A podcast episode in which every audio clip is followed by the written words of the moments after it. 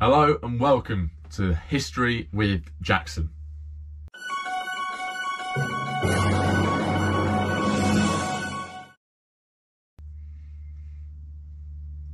Today we are looking at King John's son and successor Henry III.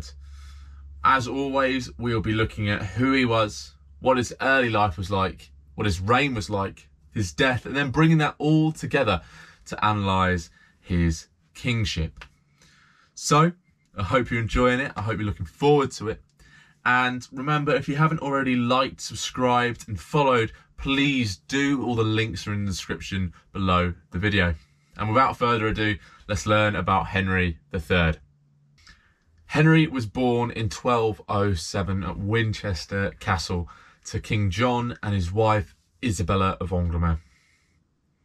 Now, a little is known about Henry's upbringing, but we do know that he was educated, taught how to ride, and taught how to fight. He stood at around five foot six. He did possess a fierce temper, but otherwise he was friendly and easy to going and religious. What was Henry's early life like? Now, Henry was raised in the south of England, away from John's court, possibly for Henry's own safety. Now, in 1215, John entered into the First Baronial War, and Henry was kept away from this. Now, in 1216, John came into contact with dysentery, and this condition eventually killed him, leaving a nine year old Henry as the heir to the throne. What was Henry's reign like? Now, Henry inherited a difficult situation as the country was in turmoil due to the First Baronial War, and the loyalist barons set about crowning Henry as quickly as possible. So in October 1216, Henry was crowned at Gloucester Cathedral. Now, because Henry was a minor, uh, upon the instructions of John, a regency council was set up, and William Marshal, one of the most renowned and high profile loyalist barons, was named as Henry's regent.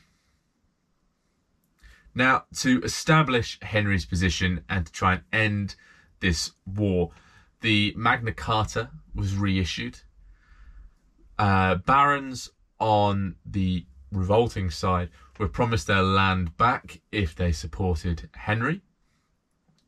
And the connection between the English crown and the papacy was reignited, re-established, or refocused to give Henry an element of protection.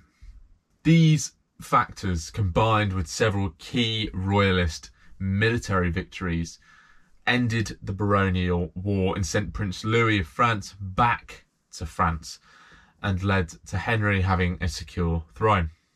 In 1219, William Marshal, the regent, passed away and he was replaced by Hubert de Burgh. Hubert de Burgh continued to govern well, and in about 1220, he had Henry recrowned with fresh coronation regalia, as the previous crown had been lost at Henry's original coronation. In 1224, English continental possessions were being attacked by King Louis of France, who had formerly, as prince, occupied the south of England. To raise money to fight against these attacks, Hubert de Burgh and King Henry reissued the Magna Carta, taking away provisions that criticised papacy, and issued a charter called the Forest Charter, which made new laws surrounding the forests. These two combined managed to raise the crown £45,000 to defend their continental possessions. The defence of these possessions did not go down very well, as many lords did not want to travel to France to fight and defend lands which they had no say over and they had no personal control over. They saw this as more of a project for the king, not something that they could gain from. Also, Prince Louis now controlled Gascony and large chunks of uh, Aquitaine and Poitou. So these attempts were largely unsuccessful. Then in 1227, Henry declared that his minority was over. But it wasn't really over behind closed doors, as Hubert de Burgh still maintained a large control over the day to day running of government. This was perhaps due to Henry's disinterest or his lack of skill in this area. Hubert de Burgh's government was unpopular, and this lack of popularity pushed two of the leading nobles into revolt against Hubert de Burgh's government. These two leading nobles were William Marshal's son, Richard Marshal, and Henry's own brother, Richard, Earl of Cornwall. Now, this revolt was placated by Henry's tutor's return. Henry's tutor was called Peter de Roche, and Henry eventually dismissed Hubert de Burgh and replaced him with Peter de Roche. The replacement of Hubert de Burgh as head of government by Peter de Roche formally ended Henry's minority, as by 1234 he was fully control of his government with many advisors around him. And from this point onwards, he began to sought models for his kingship and the model that he settled upon was Edward the Confessor, as he began to create a cult around Saint Edward or King Edward and held him up as his own personal model. At about this time, Henry was also looking for a marriage to further the Plantagenet dynasty, but also to create connections between England and the continent. In 1236, Henry was finally successful in creating this continental connection as he married Eleanor of Provence. His marriage to Eleanor of Provence linked him to King Louis of France as his brother in law, but also linked him to powerful nobles in Italy and the Holy Roman Empire. But along with Eleanor came an influx of French nobles uh, and high ranking officials who eventually came to possess high ranking offices in England, such as lordships in the north of England, which were key lordships for protecting England from the Scots, and also the Archbishopric of Canterbury. One of these French nobles that would come over to England with Eleanor of Provence was Simon de Montfort, who eventually married the king's sister, but also grew very close with Henry, becoming one of his closest friends. And in 1239, Eleanor of Provence bore Henry a son. Now, in a departure away from Plantagenet naming customs, Henry named his son Edward after Edward the Confessor. Now, at a celebration about the birth of Prince Edward, Henry and Simon de Montfort fell out. And de Montfort fled England to go on crusade to escape the wrath of his brother in law Henry. Upon de Montfort's return from crusade, he reconciled with Henry and together they went on a disastrous campaign to France to reclaim English possessions. This disastrous campaign was embarrassing for Henry, but he left Simon de Montfort in France to protect English con- continental possessions. However, de Montfort grew to be a harsh ruler within these territories, and complaints were sent back to Henry who summoned him to his court back in England to punish him. At this court, de Montfort openly questioned Henry's piety, and this destroyed the relationship between the two for good. And in 1258, de Montfort led a rebellion against Henry as part of the Second Baronial War. They issued a set of grievances against Henry known as the Provisions of Oxford. The grievances in the Provisions of Oxford criticised Henry for not allowing the barons to give their views enough. They also asked for Parliament to be open a set number of times in a year. Also asked for a open body of advisors, permanent body of advisors to advise the king. And they asked for a more open recording of the king's finances.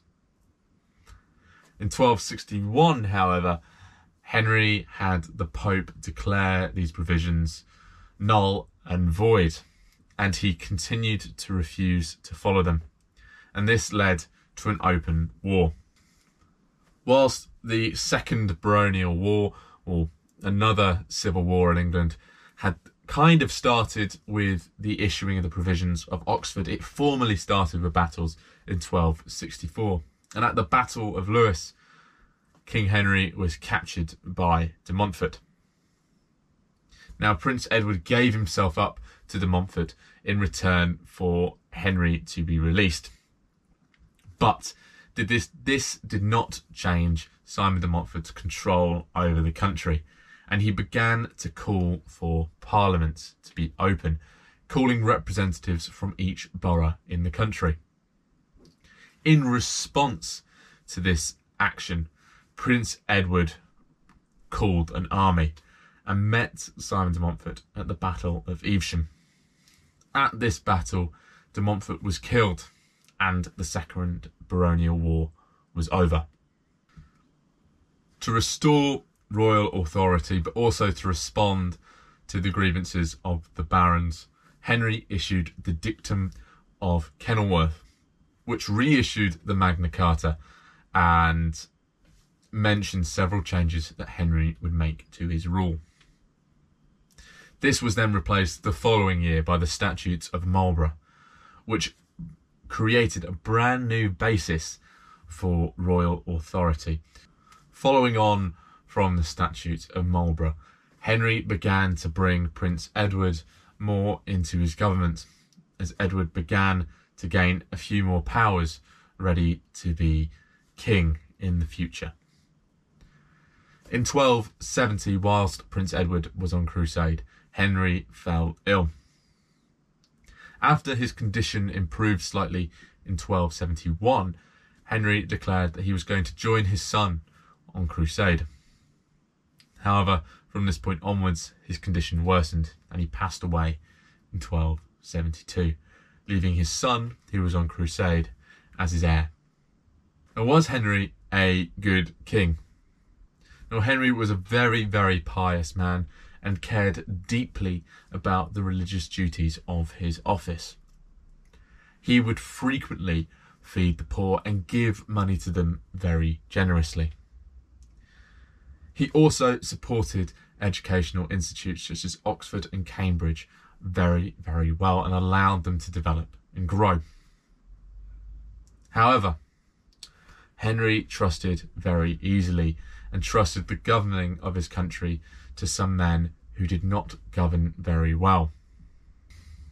Henry was also a poor leader as he suffered several military losses to the French, but also lost the support of his barons, whose support he relied on to stay on the throne. However, in my opinion, Henry wasn't a good king and he wasn't a bad king. He suffered through a lack of royal role models who could teach him how to be a king, and he also suffered through a lack of a father figure, as he was only nine when King John died from dysentery, and he'd had very little contact with his father in those nine years. So, in my opinion, Henry was neither a good or a bad king. Thank you very much for watching this Henry III episode this week, guys. I really appreciate you guys watching and continuing to watch these videos. Now, as always, I'm going to recommend a couple of books, and I think that you know you guys know the two that are coming up now. It is Neil Gwynn's Kings and Queens, The Indispensable History of England and Her Monarchs, and Dan Jones's The Plantagenets, The Kings Who Made England. These two books are fantastic, and I've been leaning on these two to do my research. Now, I look forward to teaching you guys next week about Henry's son, King Edward. I feel that would be a really interesting episode for you guys, and I'm looking forward to researching it. Now, in the meantime, if you guys want to follow and keep up to date with everything History of Jackson related, please head to the social media links that are in the description below. And if you'd like to support what we do here, our Buy Me a Coffee profile is also in the description. You can also head to our website to access all our videos, all our work, and our podcasts as well. So that website is www.historywithjackson.co.uk. Now, I look forward to seeing you guys next week. I look forward to teaching you about King Edward, and I'll see you guys later.